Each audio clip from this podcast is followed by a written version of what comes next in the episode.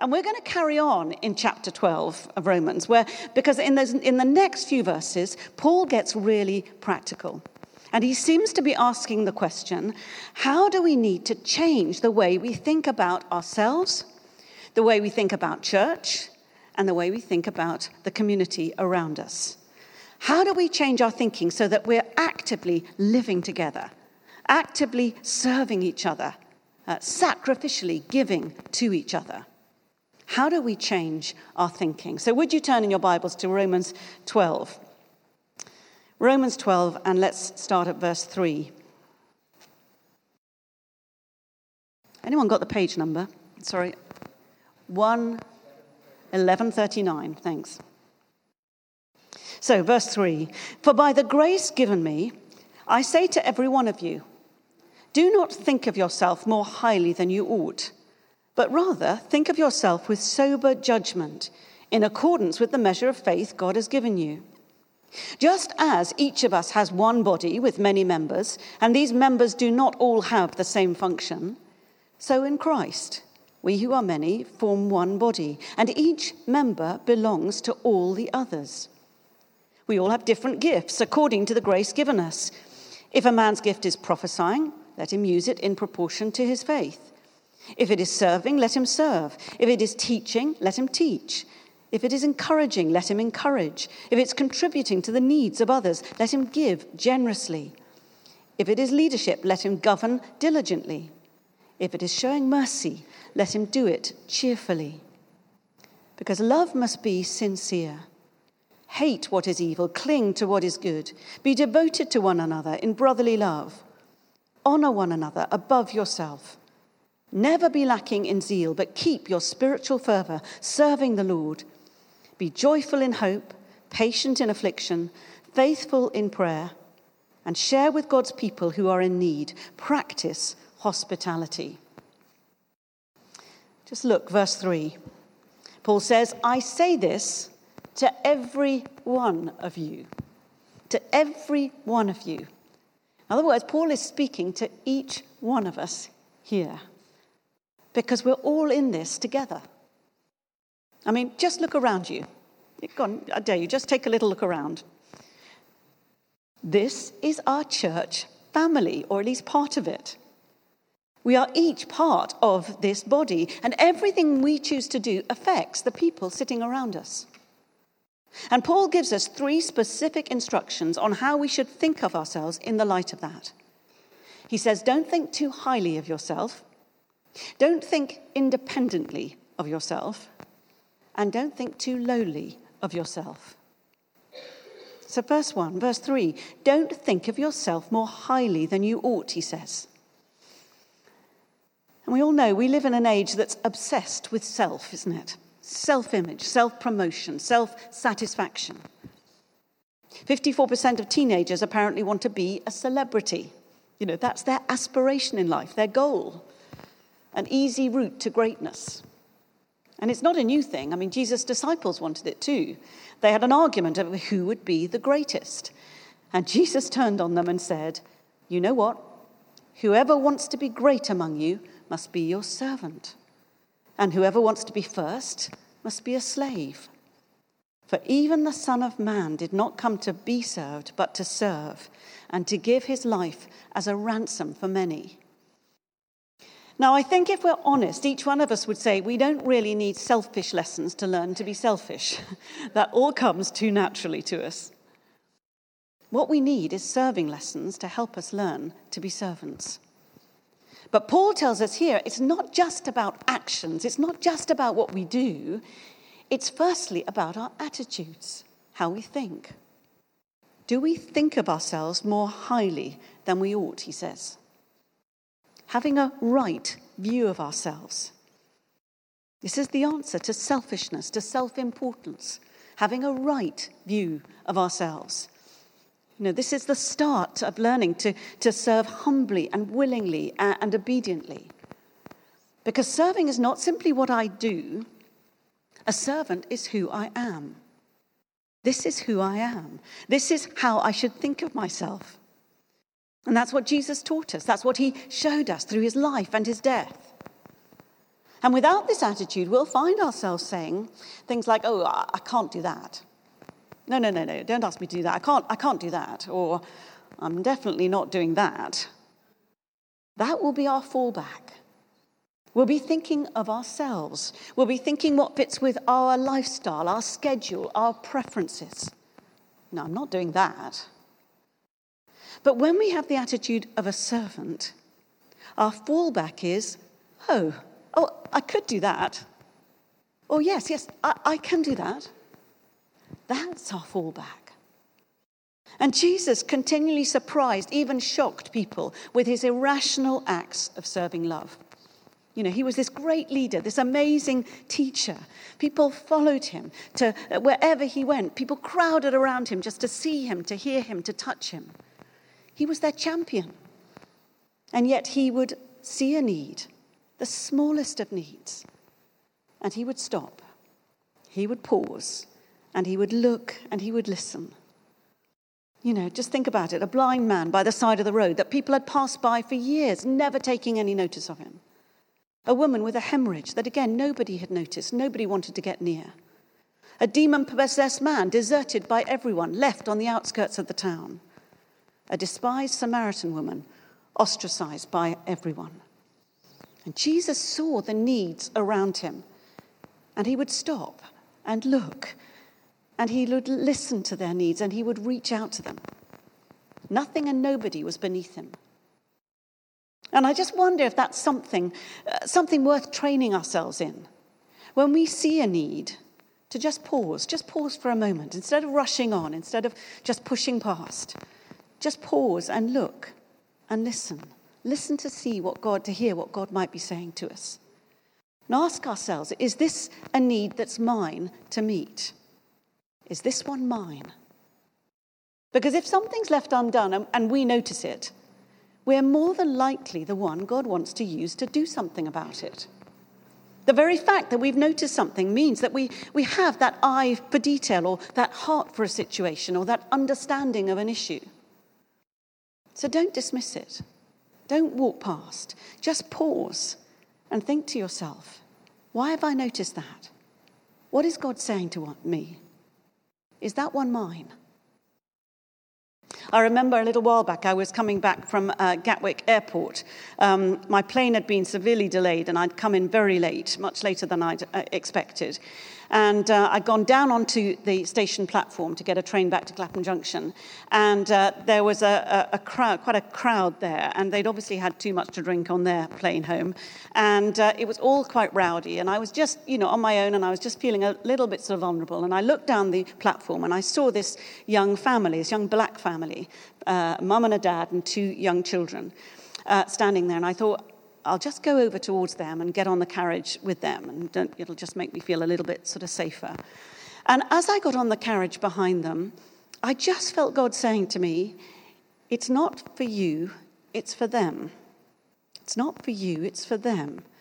So I just sort of held on to that. And as we were sitting opposite in the, in the carriage, and I saw that they were looking, looking up at train times, and they were, they were obviously sort of talking between each other about their next bit of their journey.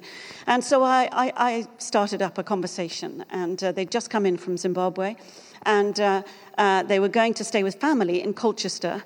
And she had um, a job, she was a nurse, and she had a job that was about to start the next morning, at 8 o'clock the next morning. Can you believe it? They'd only just arrived in the country.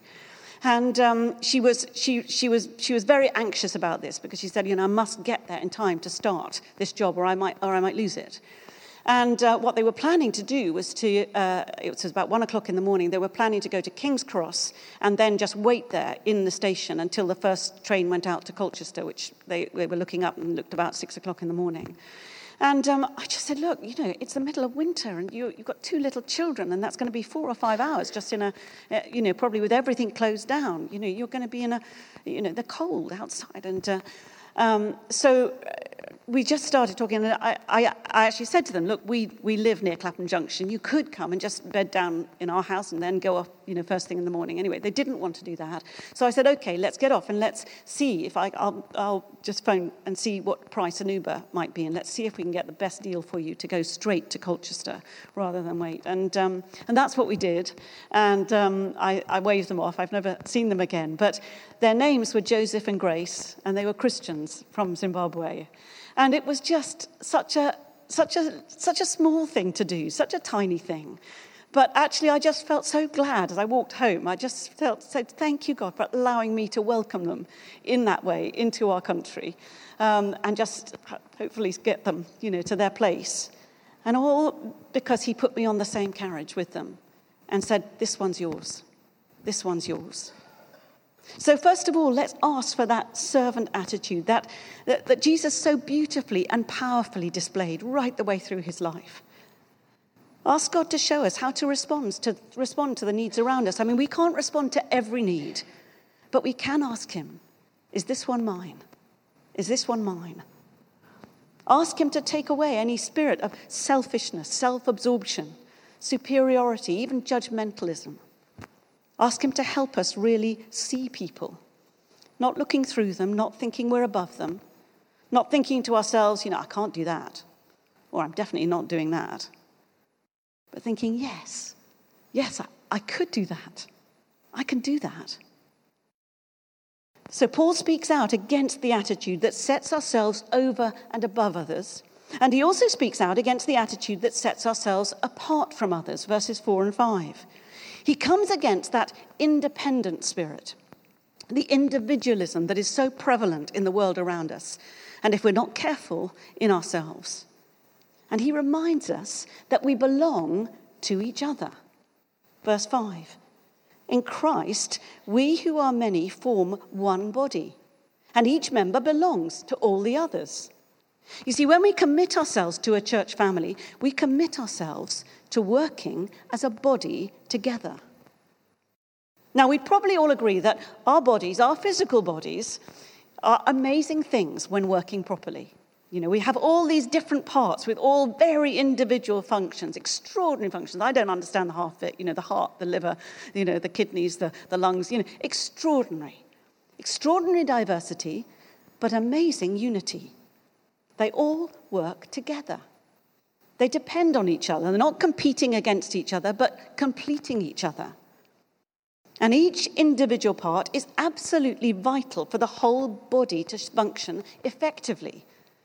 And we know that as soon as one thing starts to go wrong.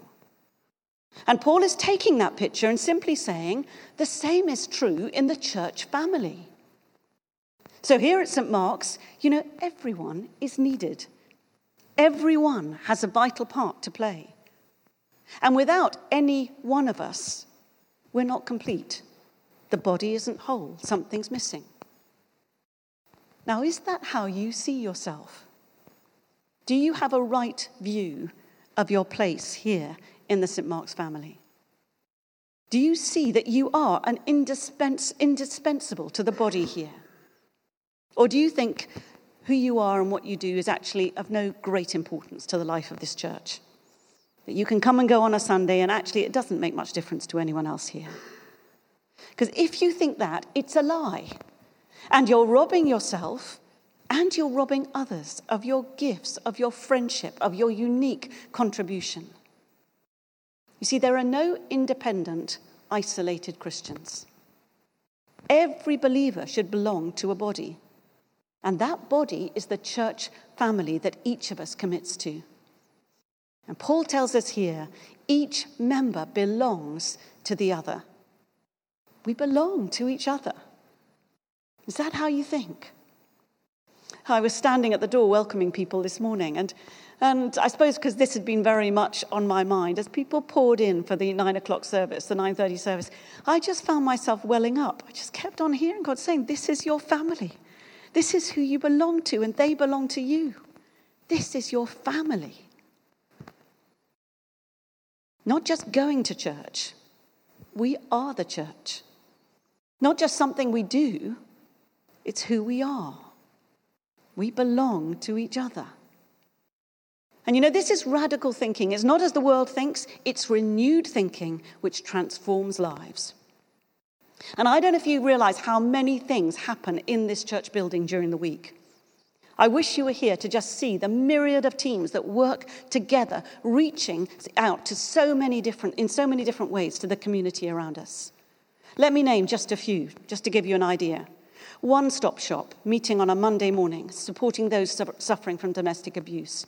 Future skills happening every day in the crypt, helping kids excluded from school. Mediation services, settling neighborhood disputes, disputes between families. Spear, getting 16 to 24 year olds, often from very difficult backgrounds, into their first job or further employment. Food bank, wonderful food bank, supplying food parcels and so much more to people in crisis. Rise and Shine playgroup for mums and toddlers in the area, getting them together. Night Shelter, again, about to start this winter, giving food and a bed for the homeless on a Wednesday night.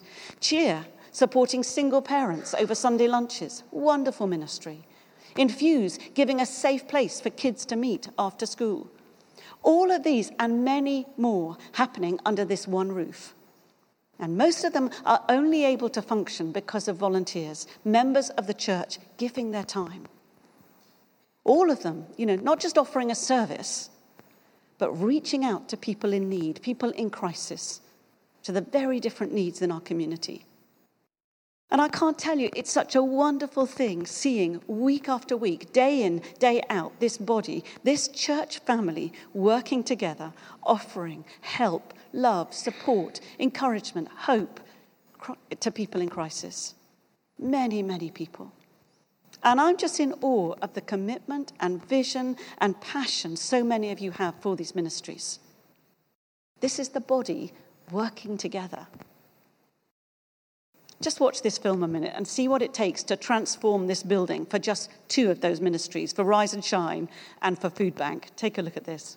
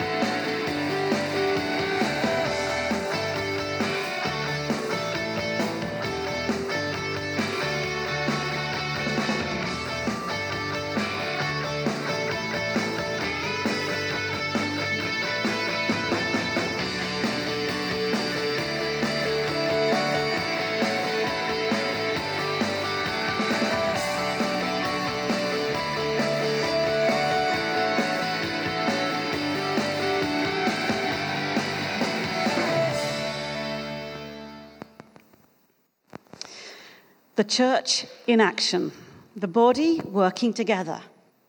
So, not thinking too highly of yourself, not thinking independently by yourself, but working together. And thirdly, not thinking too lowly of ourselves.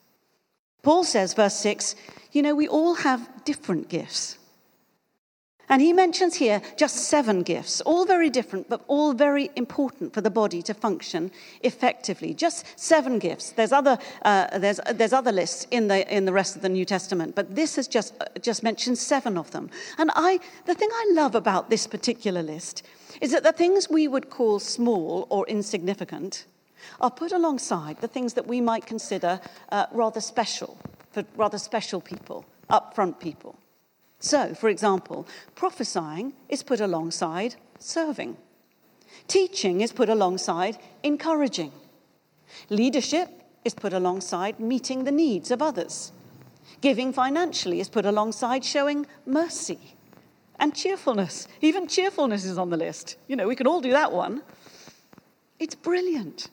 It reminds us that in the kingdom of God, there's no distinction between what we would like to call the little things or the big things. They're all important. They're all special. They're all necessary for the body to work well. And one isn't elevated above another. So, just as we shouldn't think of ourselves too highly, we shouldn't think of ourselves too lowly either. You know, for goodness sake, don't think to yourself, oh, oh I, I, my contribution isn't worth much. You know, I've got nothing much to give. I can't see how I'd make any difference in a church like this. No, no, for the body to work, we all have a part to play. You know, the key, the key thing is to just find our place. Ask God, what do you want me to do, Lord? Where do I fit in the body? Where could my particular gifts be used? Lord, give me a challenge. Send me out. Show me something different. I felt so sad the other day when someone said they were leaving St. Mark's because it was too comfortable. Well, friends, if you're feeling comfortable, we've got plenty of ways to make you feel uncomfortable.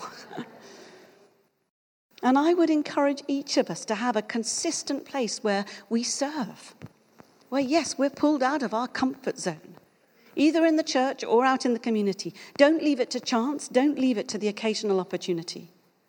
Work out how and where you can systematically and persistently serve others. Because when we serve others, God changes lives. And the first life to be changed is ours. And I found that out in a very real way when I, when I did night pastors. I volunteered for night pastors. I thought, you know, it was going to be a, a great ministry for serving the, the community, for getting out there and, and, and, and showing that we were, we, were, we were helping the community. But no, the first person God changed was me, getting out there and suddenly realizing, you know, that I'd, I'd lost connection with a certain group of people. That I'd lost that, that real sort of cutting edge of evangelism, of talking about Jesus just out there on the street. wasn't first and foremost about helping people tumbling out of the, uh, out of the nightclubs. It was about getting out there and saying, What's in your heart? What have you got to share? what's in there. Now, just watch this next film clip. I just, I just love it. I know some of you may have seen it before, but here we have just four members of St. Mark's telling their story of serving, telling us what it means to them, what it's done for them. And I just think it's so powerful. Those testimonies and these verses in Romans 12 just smash the consumerism with which we often come to church. They turn what can I get into what can I give. They turn living for self into living for Jesus. And you see, service is at the heart of the Christian life. It's the lifeblood of Christian community, of the family of the church. Changing us from what can I get to what can I give. Not because we ought to, not because we're forced to, not even because it's good for us, but because God's love motivates us to love others as he has loved us. Just look at verse 9 onwards. It's all about love. Love is what motivates us. Love that's real and genuine and deep. A love, we're told here, that's persistent and active and willing and patient and faithful and entirely practical. Then you love the way it ends with just practice hospitality. How simple can it get? A love that isn't passive and sentimental, but energetic and challenging and stretching and inspiring. And that's the kind of love that God has shown us. And that's the love He asks us to pass on to others. So, shall we do it? Shall we do it together? As a body, as the family of St. Mark's? Let's get our thinking right so that we can serve faithfully, humbly, and passionately. Shall we stand?